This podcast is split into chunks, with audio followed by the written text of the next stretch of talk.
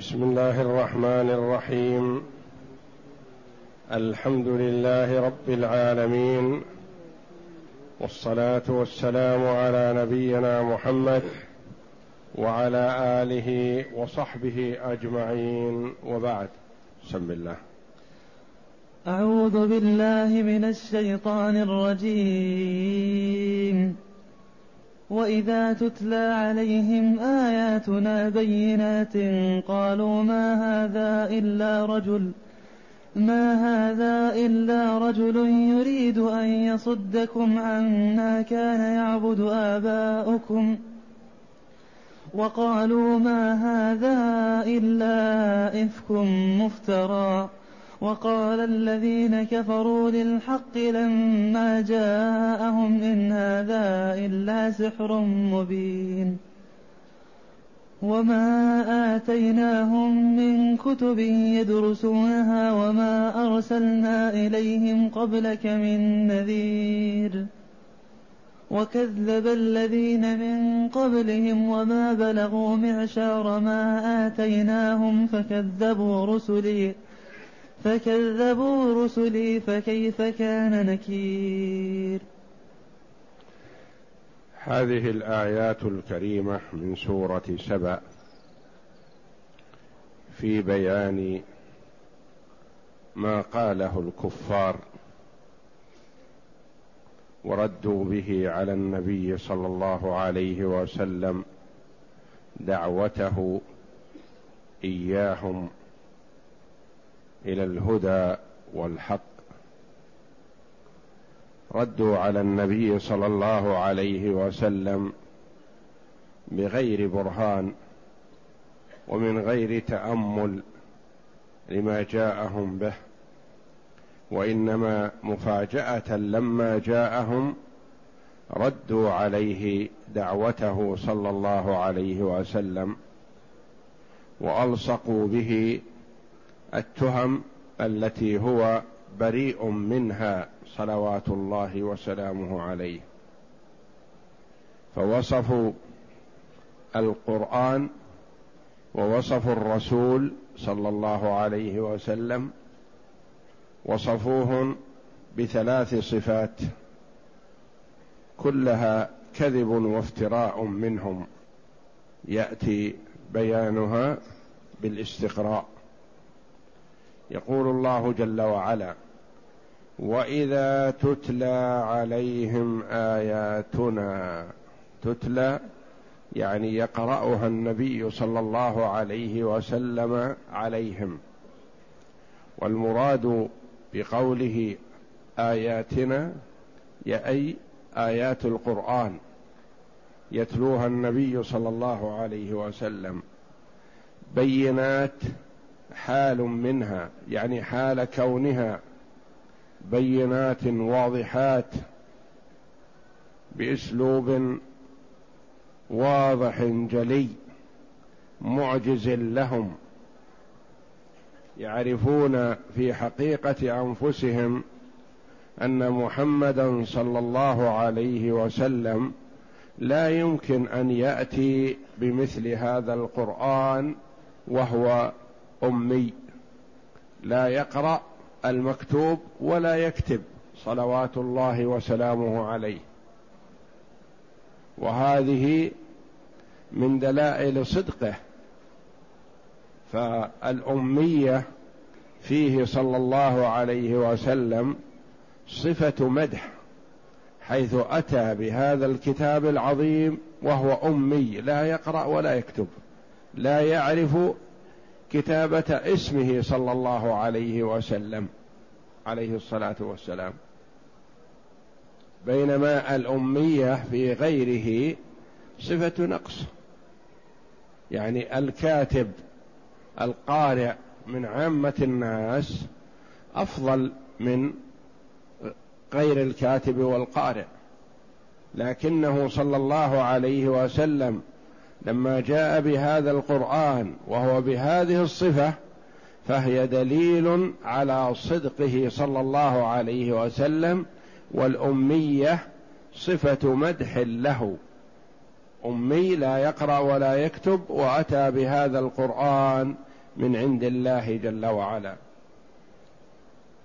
وإذا تتلى عليهم أي على الكفار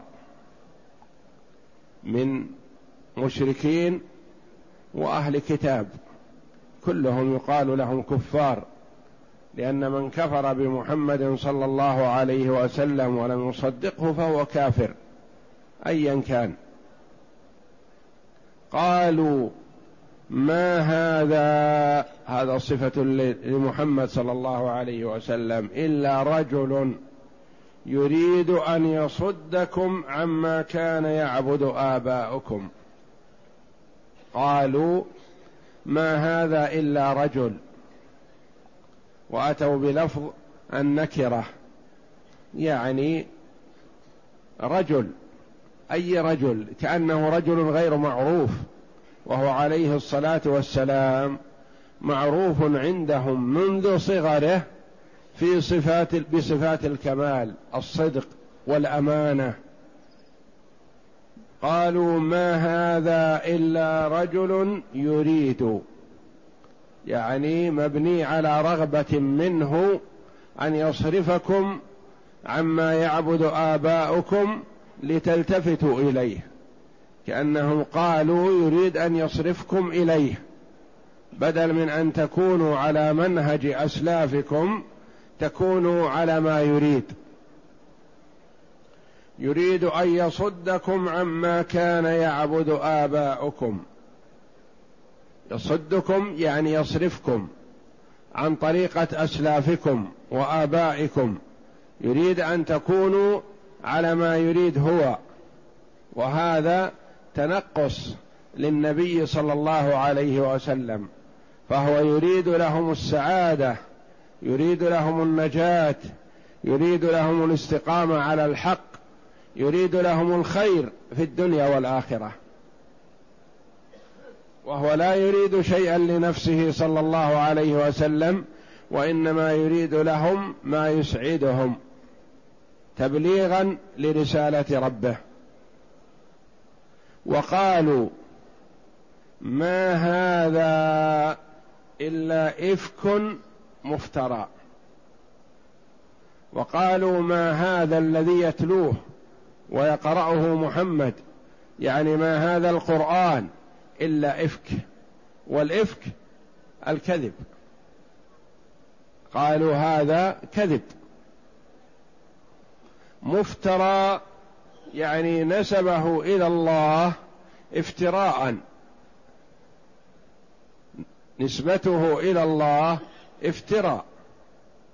يعني هو كذب لا يصلح أن ينسب إلى الله ونسبته إلى الله افت... كذب.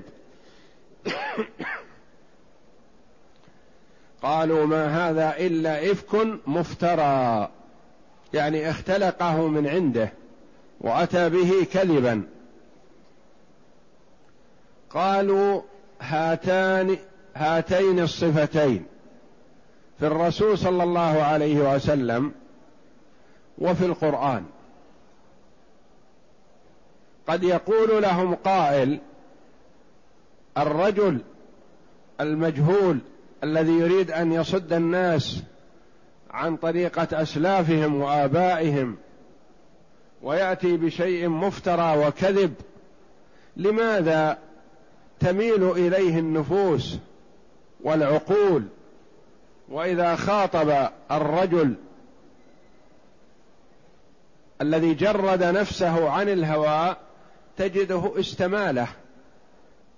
فقد كان بعض الوافدين إلى مكة للاطلاع على ما يقول النبي صلى الله عليه وسلم بعضهم من شدة ما يقوله كفار قريش عن الرسول صلى الله عليه وسلم يضعون في آذانهم القطن خشية أن يسمعوا كلام محمد صلى الله عليه وسلم لأنهم يقولون له يفتنكم ويسحركم فكانوا يضعون في آذانهم القطن حتى لا يسمعوا.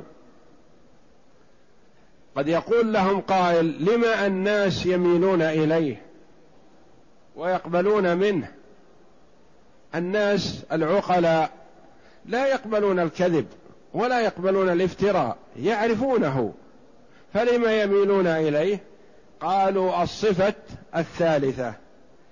وقال الذين كفروا للحق لما جاءهم إن هذا إلا سحر مبين. قالوا هذا سحر.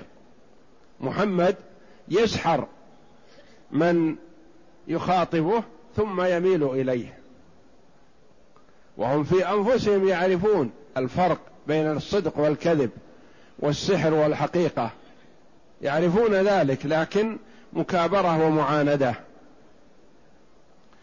وقال الذين كفروا أعاد اسم القائلين صراحة دون الضمير لتسجيل الكفر عليهم. ولم يقل جل وعلا وقالوا للحق لأنهم هم المتكلم عنهم. وإنما قال وقال الذين كفروا لتسجيل الكفر عليهم لأنهم ما حملهم على هذا القول إلا كفرهم. وقال الذين كفروا للحق الهدى والقرآن العظيم الذي جاء به محمد صلى الله عليه وسلم قالوا إن هذا يعني ما هذا إلا سحر. سحر مبين يعني بين واضح. وكل هذا افترى منهم وإلا هم يميزون بين السحر والحقيقة. يميزون بين الصدق والكذب. عندهم عقول وعندهم معرفة. كما قال أحد الصحابة رضي الله عنهم عمرو بن العاص وهو عند مسيلمة. لما قرأ عليه مسيلمة من قرآنه الذي هو هذر وخرافة قال والله إنك تعلم اني أعلم انك كاذب. حتى لو قلت لك مثلا إن قرآنك هذا حسن تعرف مستواي ومعرفتي للكلام الصحيح من الكلام الخطأ. والله إنك تعلم اني أعلم انك كاذب. لأن كلام مسيلمة كلام هرى سخافة. وكفار قريش يعرفون فصاحة القرآن وحسن اسلوبه وحقيقة دعوته يعرفون ذلك. ولهذا روي أن بعضهم كان يأتي في أثناء الليل يتلصص على النبي صلى الله عليه وسلم وهو يقرأ القرآن من أجل أن يتلذذ بسماع القرآن. النبي صلى الله عليه وسلم يقرأ القرآن في داره فكانوا يأتون باستخفاء لأجل أن يسمعوا كلام النبي صلى الله عليه وسلم الذي يقرأ يتلذذون بذلك يدركون معنى كلام الله جل وعلا. لكن حملهم ذلك العناد والمكابرة والحسد للنبي صلى الله عليه وسلم. وقال الذين كفروا للحق لما جاءهم إن هذا أي ما هذا الذي جاء به محمد إلا سحر بين سحر مبين واضح. فالصفة الأولى لمحمد صلى الله عليه وسلم رجل يريد أن يصدكم عما كان يعبد آباؤكم. الصفة الثانية للقرآن قالوا وقالوا ما هذا إلا إفك مفترى كذب مختلق. والصفة الثالثة لأسلوب القرآن وحسن لفظه وما اشتمل عليه من معان عظيمة تجلب إليه العقول وتستسلم له. قالوا هذا ما هذا إلا سحر مبين. قال بعض المفسرين المراد بالصفة الثالثة التوحيد الذي جاء به محمد صلى الله عليه وسلم. لأن أهل الكتاب الكفار منهم ينكرون رسالة محمد صلى الله عليه وسلم وينكرون معجزته القرآن لكن ما ينكرون التوحيد لأن جميع الرسل السابقة كلها تدعو إلى توحيد الله جل وعلا. وإنما الذي ينكر التوحيد هم كفار قريش لأنهم لا ينتمون إلى كتاب. يقول الله جل وعلا ردا عليهم في سرعة ردهم ما جاء به محمد صلى الله عليه وسلم وما آتيناهم من كتب يدرسونها. وما أرسلنا إليهم قبلك من نذير. قال الله جل وعلا وإذا تتلى عليهم آياتنا يعني بعد تلاوة الآيات مباشرة كأنه قال إنهم لم يتأملوا ولم يتدبروا ما قيل لهم مباشرة ردوها. وهذا دليل على أنهم ردوها عنادا. ما لم يتأملوا فيها فوجدوها صالحة أو غير صالحة. أصلا ما تأملوا فيها. و وهم لم يكن عندهم علم سابق يقولون إنما جاء به محمد يخالف ما عندنا. يعني أهل الكتاب من باب الافتراء منهم والكذب قالوا ما جاء به محمد يخالف ما جاء به موسى عليه الصلاة والسلام ويخالف ما جاء به عيسى فنحن نرده. يعني كأنهم يردون دعوة محمد صلى الله عليه وسلم بناء على كتبهم السابقة كذبا منهم لكن عندهم شيء يحتجون به لكن بالنسبة لكفار قريش أصلا ما جاءهم كتاب من قبل. علشان يقولون ما جاء به محمد يخالف ما عندنا في كتبنا السابقة. وما آتيناهم من كتب يدرسونها لأنهم ليسوا بأهل كتاب. ما جاءهم رسول بعد إسماعيل عليه الصلاة والسلام. إسماعيل عليه الصلاة والسلام رسول نبي. لكن انتهت رسالته بوفاته وموته عليه الصلاة والسلام. فمن منذ تأسيس مكة وبناء البيت في زمن إسماعيل عليه الصلاة والسلام لم يأتي لأهل مكة رسول ولا نبي. وما آتيناهم من كتب يدرسونها وما أرسلنا إليهم من نذير. يعني ما جاءهم نذير من قبل من أجل أن يقولوا إنما جاء به محمد يخالف ما جاءتنا به الرسل من قبل. ما جاءهم أحد. ثم إن الله جل وعلا بإبطاله كلامهم هذا في قوله وما آتيناهم من كتب يدرسونها وما أرسلنا إليهم قبلهم وما أرسلنا إليهم قبلك من نذير توعدهم. توعدهم بماذا؟ بقوله. وكذب الذين من قبلهم وما بلغوا معشار ما آتيناهم فكذبوا رسلي فكيف كان نكير؟ وكذب الذين من قبلهم. يقول الأمم السابقة كذبت. وفي هذا تسلية للنبي صلى الله عليه وسلم. يا محمد لست أنت أول مكذب. وليس الموضوع لتقصير منك في التبليغ. فكذبوك. لا. هذه طريقة الكفار من قبل. وأنتم يا كفار قريش. انتبهوا. لكم سلف. وماذا حصل لسلفكم؟ إن لم تؤمنوا سيأتيكم ما أتاهم.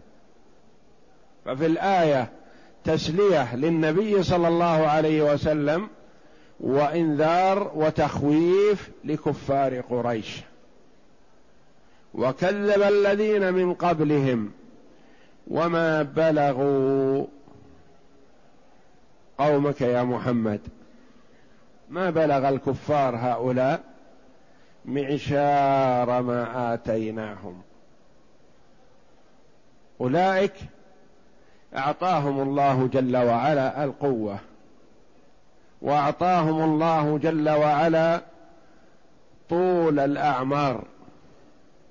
كانت أعمار بعضهم تزيد على ألف سنة. كما ذكر الله جل وعلا في كتابه عن نوح عليه السلام أنه مكث يدعو قومه ألف سنة إلا خمسين عاما. يدعوهم إلى توحيد الله ألف سنة إلا خمسين عاما. كم عمره قبل الرسالة؟ قيل ثلاثمائة سنة. وكم بقي بعدما أهلكهم الله جل وعلا بالطوفان؟ الله أعلم. قيل عدد من السنوات. فعمره يزيد على ألف سنة بكثير. فأولئك أعطاهم الله جل وعلا طول الأعمار. وأعطاهم الله جل وعلا القدرة والقوة والضخامة ومد لهم في الأموال. هؤلاء ما أعطوا مثلهم ولا معشار ما أعطوا أولئك. ما المراد بالمعشار؟ قيل العشر. العشر. فلفظ المعشار يطلق على العشر واحد من عشرة. وقالوا لا يأتي العدد بهذا الصيغة وهذا الوزن إلا المعشار والمرباع. المعشار للعشر والمرباع للربع. فلا يقال مثلاث ولا مخماس وإنما مرباع ومعشار. فالمراد به العشر. قال بعض المفسرين المراد به عشر العشر. وقيل عشر عشر العشر.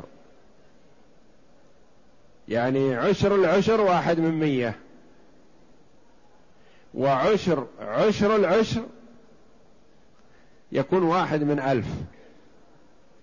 أجمهور المفسرين على أن المراد بالمعشار العشر يعني واحد من عشرة.